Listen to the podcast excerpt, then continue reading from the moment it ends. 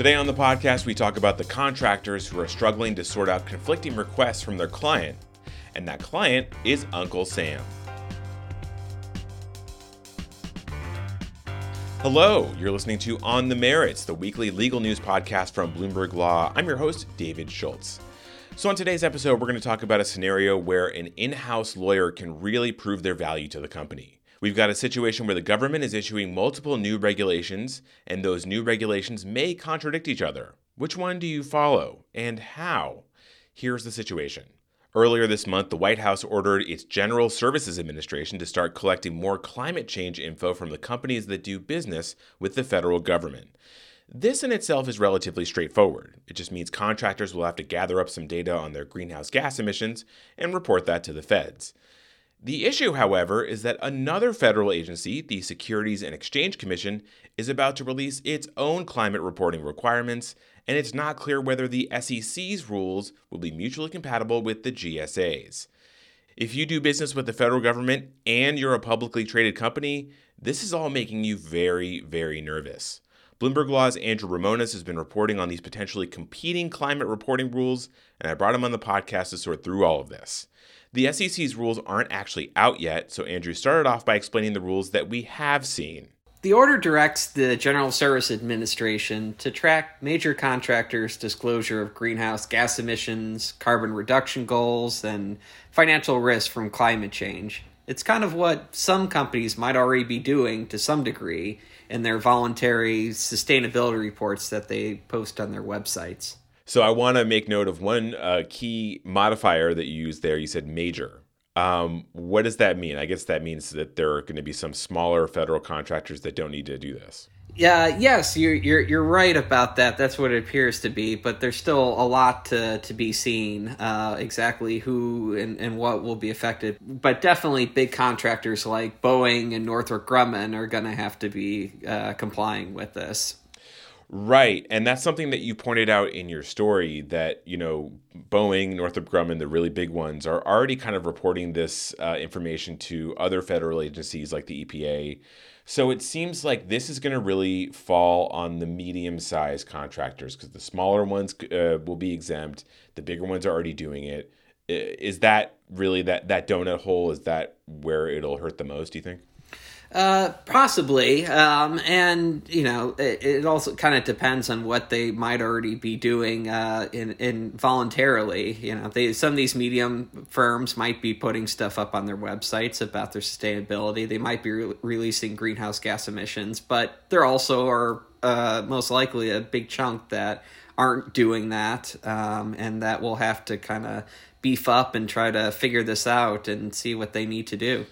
But I think the real heart of your story, and this is why I wanted to talk to you, is that it's not just the GSA that is doing this um, with this new executive order. The SEC uh, is also coming out with new rules about greenhouse gas uh, emissions reporting very soon. And based on the folks that you talk to, it sounds like they might not be the same rules. They might be sort of duplicative or slightly different that seems like it'd be a big headache for these contractors, right? Yeah, there could be with with that there could be conflicting reporting standards that could elevate litigation risks. Uh, if if the disclosures a company makes to compete for a government contract exceed or are deemed inconsistent with what they say in SEC filings, that's what that's what source told me. Um, but you know, and, another source told me the name of the game is consistency because uh, investors and other stakeholders will look to these disclosures to see if they tell the same story. Yeah, I mean that makes me think that there could be some companies that are you know performing pretty well on the greenhouse gas emission side, but they have file one filing that says one thing and another filing that says another thing, and now their investors are saying what's going on. Climate activists are saying what's going on. Is that a possibility? Could we see that kind of litigation happen? Uh, yes, it, it, it's very possible, and and you know, the, with government contractors, things like the False Claims Act can come into play um, where you know you can't lie to the government uh, in order to get a contract. So there's there's a lot at play, and you know there could be a lot of lot of legal scrutiny uh, depending on what the GSA does. Right, and let's just sort of really quickly explain what that is. I mean, you've already sort of alluded to it, but the False Claims Act is uh, a law that could expose some of these companies to uh, you know some serious liability if they mislead the government in some ways. Do I have that right? Yes, that's right. That's right. Um, and uh, you know, it, it could come into play here. You know, and then there's the the other the other uh, side of the coin. Let's say the GSA is requiring more detailed disclosures than the SEC.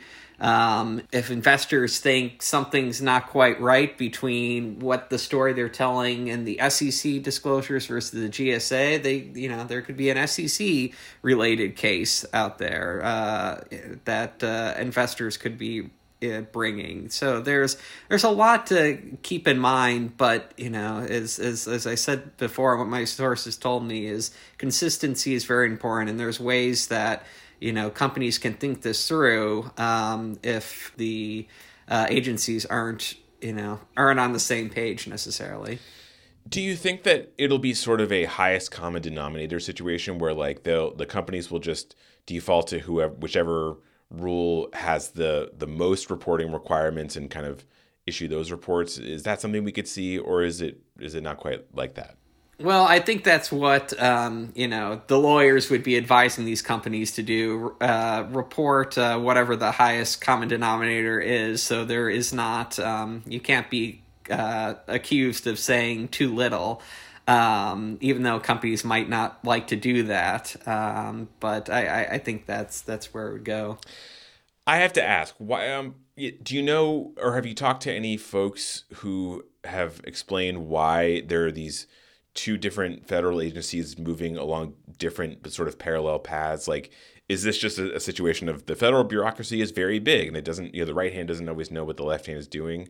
Or is there is there more going on here? Is there a reason why the sec and uh, the, the and you know the gsa and maybe even the epa are acting on their own well, there could be a little bit of the right hand not talking to the left hand or, or knowing what, what the other one's doing. Uh, part, part of the problem is the SEC operates as an independent agency um, that's sort of in its own little world from the GSA. Yes, they're all, you know, Biden appoints the the chair of the SEC and appoints the head of the, the, the GSA, but uh, the SEC kind of does its own thing. Um, but the the hope, at least among some of the lawyers I talked to, is that uh, that they are coordinating, they are talking with each other, and that the GSA might be like, look, um, we see you're making these filings and uh, your annual reports with the SEC you're you're in the notes of you know you're talking about your greenhouse gas emissions and other climate information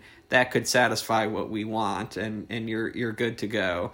Um, but uh, you know, there's always the possibility that the GSA, you know, like eh, could just be no, we want our own our own thing at our own time, and uh, this is just the the way it is, and you'll have to deal with it.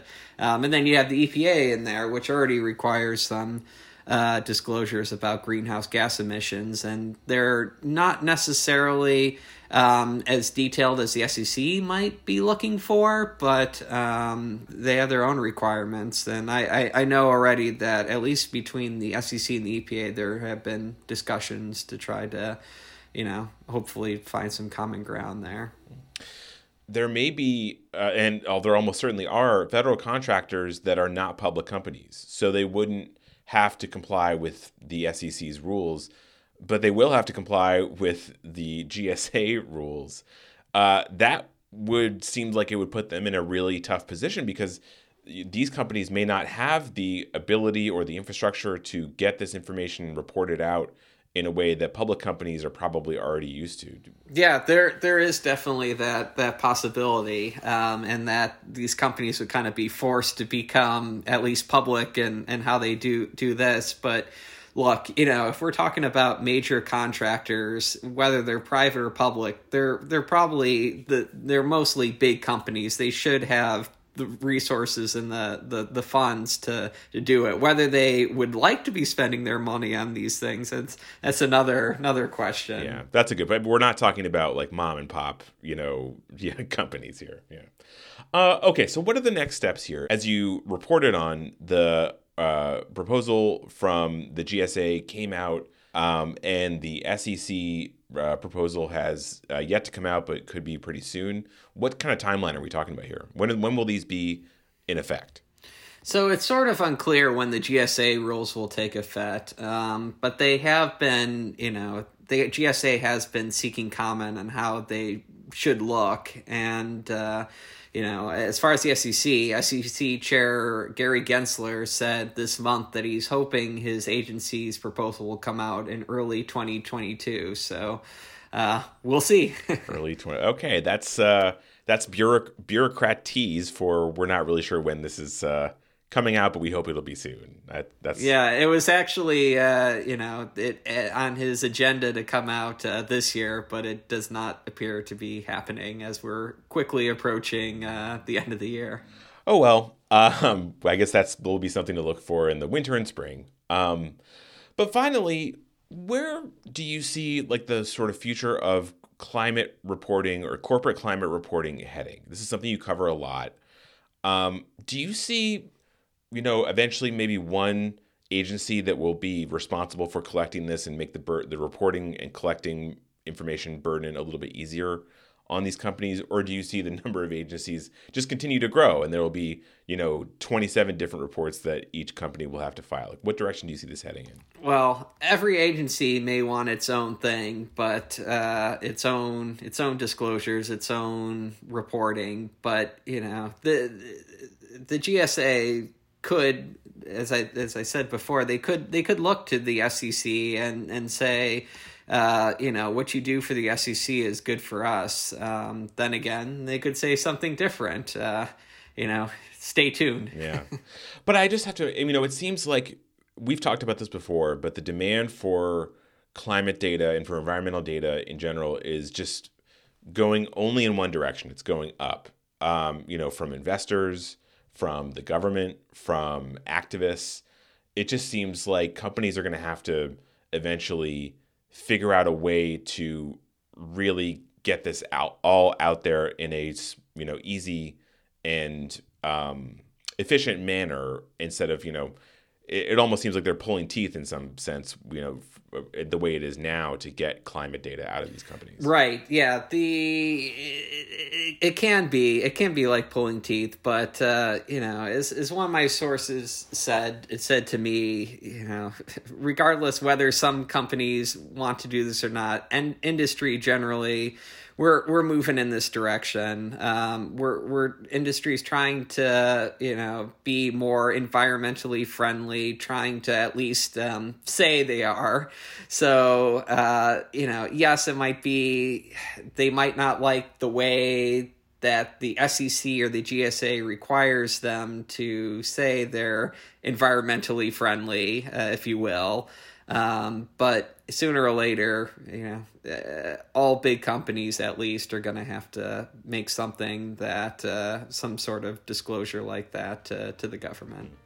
All right. Well, uh, that was Andrew Ramonas uh, uh, with Bloomberg Law speaking to us. Andrew, thank you so much for talking. Thank you for having me. And that'll do it for today's episode of On the Merits. It was produced by myself, David Schultz. Our editor is Cheryl Saenz, and our executive producer is Josh Block. Reach out to us on Twitter if you have anything on your mind. We use the handle at BLaw.